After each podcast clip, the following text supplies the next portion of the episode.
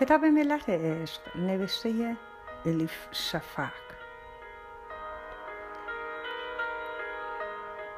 ترجمه ارسلان فسیحی. چاپ سیوم انتشارات ققنوس خانش توسط هوریه کوکرانی.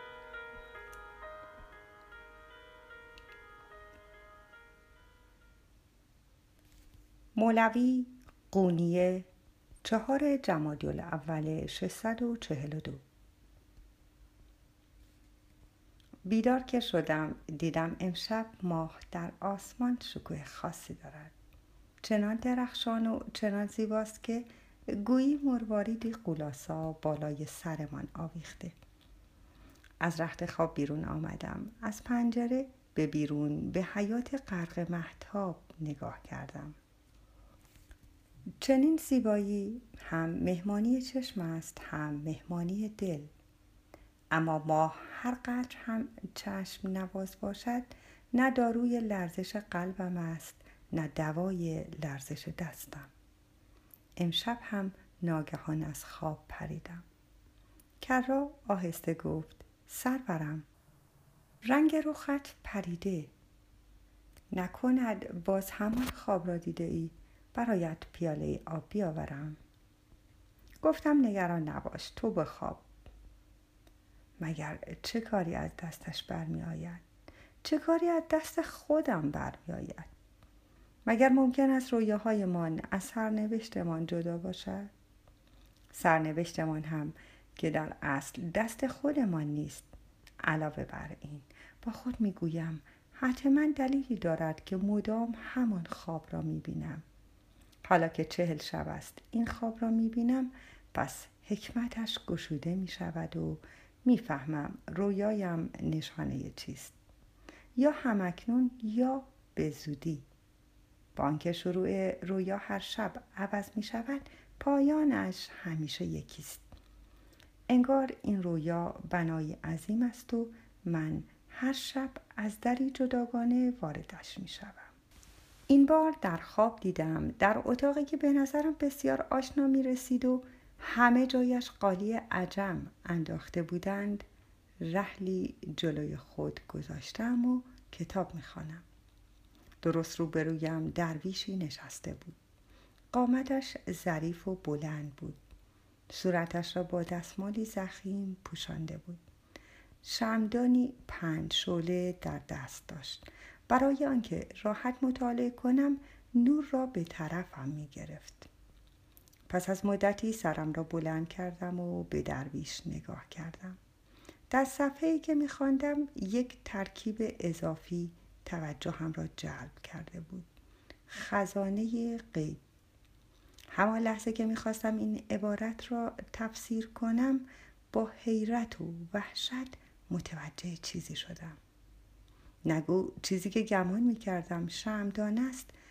پنج انگشتش را به جای پنج شم به طرف رحل می گرفته انگشتانش شولور شده بودند و می سوختند نگو درویش خودش را می سوزانده و به من نور می تابانده دست چه خواستم آبی بیابم. اما کنارم نزدیکیم یک قطر آب نبود. نه کوزه ای نه ابریقی. خرقه ام را درآوردم و روی شعله های آتش انداختم. اما وقتی خرقه ام را دوباره برداشتم دیدم زیر خرقه چیزی نیست جز شمعی روشن. درویش ناپدید شده بود. از این قسمت به بعد خوابم هر شب یکسان بود.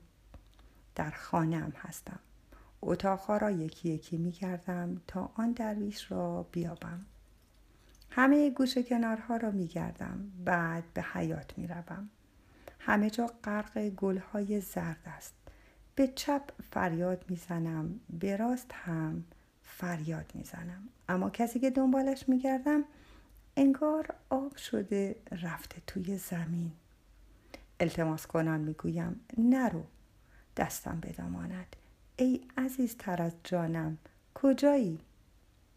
انگار صدایی نحس و بدشگون شنیده باشم. تکانی می‌خورم و به طرف چاه می‌روم. به آبهای تاریک ته چاه موج می‌خورند چشم میدوزم. ابتدا چیزی نمی‌بینم. اما همین شاههای قمر مجموع می‌شوند و به رویم میبارند حیات به یک باره غرق نور می شود همان موقع متوجه چیزی می شوم ته چاه یک جفت چشم سیاه هست چشمان مرده به چشمانم دوخته شده. وداع می‌گوید با این عالم. یکی فریاد می‌زند. کمکش کنید. کمک کنید. کشتندش. کسی چه می‌داند؟ شاید آنکه فریاد می‌کشد منم. صدایم از فرط استراب چنان عوض شده که نمیشناسمش. و آن هنگام فریاد می‌کشم پشت سر هم و خیس عرق فریاد می‌کشم. تا وقتی زنم بیدار می شود و تنگ در آغوشم گیرد. تا وقتی سرم را روی سینهش بگذارم و او مهربانانه در گوشم نجوا کند. سرورم خوبی؟ نکند باز همان خواب را دیده ای. دیرگاه شب. هنگامی که کرها دوباره به خواب رفت آهسته به حیات رفتم. همه جا ساکت بود. چشمم به چاه که افتاد بر خود لرزیدم. با این حال نزدیکش شدم. رفتم کنارش نشستم. نسیمی میان درختان وزید و برگها خشخشی نامحسوس کردند. در چنین لحظاتی غمی مبهم وجودم را فرا می‌گیرد. دلیلش را هم نمی‌دانم. حالان که زندگیم روشن بختم یار وضع و حالم عالی است. پروردگارم سه نعمت را که بیشترین ارزش را برایشان قائلم به من ارزانی داشته. علم عرفان و توانایی هدایت دیگران به راه صحیح. تا به سی و هفت سالگی برسم خدا بیش از آنچه می‌خواستم به من داد. از علم کشف الهی که انبیا و اولیا و علما هر یک به فراخور خیش از آن بهره دارند به قدر خود سهم بردم. پدر متوفایم دستم را گرفت. از رحله تدریسات بهترین اساتید زمان گذشتم. با خود گفتم خواندن کوشیدن و دیگران را روشن کردن دین بنده به خداست.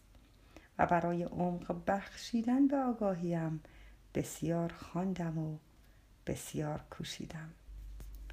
استادم سید برهان الدین همیشه می گفت چون وظیفه رساندن پیام حق به خلق و کمک به ایشان در تفکیک خطا و ثواب را به عهده گرفتم بنده محبوب خدایم. سالها در مدرسه تدریس کردم. با دهها عالم شریعت به مباحثه پرداختم. در فقه و حدیث بسیار پیش رفتم. هر هفته در بزرگترین مسجد شهر مجلس وعظ دارم. طلبه هایی که نظم آموزش دیده اند آنقدر زیادن. شما رو نامشان در یادم نمیماند.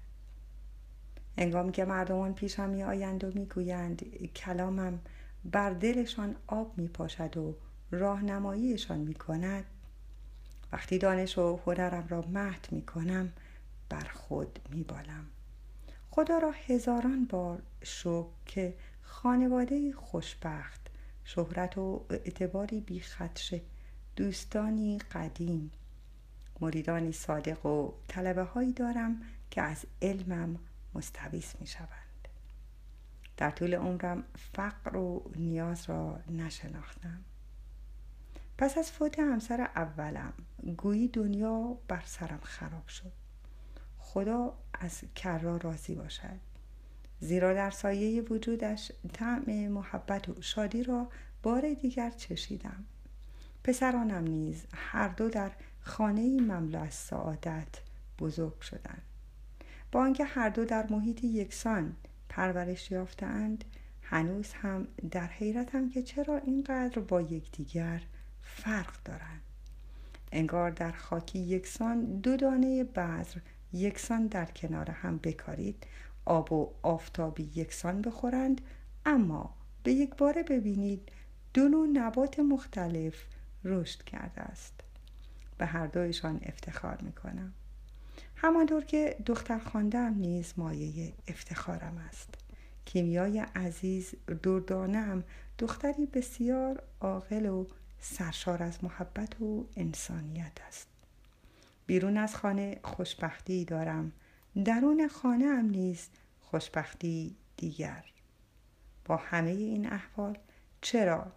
چرا در درونم خلایی هست که درکش نمی کنم و شرحش نمی توانم بدهم. خلایی که هر روز روز به روز بزرگتر می شود این احساس نقصان مانند موش موزیانه و حریسانه روح را می جود هر جا که بروم خلای درونیم نیز با من می آید انسانی اینقدر کامل باز ممکن است احساس نقصان کند؟ یا در عین خوشبختی احساس غم کند. من که روزهایم اینقدر درخشان و بی عیب و نقص است و از موفقیتی به موفقیت دیگر از رتبه به رتبه دیگر می‌رسم. چرا؟ باید هر شب در خواب با آه و افسوس به دنبال کسی بگردم. انگار در درونم رازی است که نه از دیگران بلکه از خودم پنهان می شود. اگر روزی درویشی را که در خواب می بینم در عالم واقع پیدا کنم سرچشمه آن راز را از او می‌پرسم اما اگر نتوانم بار این حقیقت را بکشم اگر بر شانه هایم سنگینی کند آن وقت چه؟ شگفتا من جلال الدین تا حال گمان می کردم. ترس و وسوسه را نمی شناسم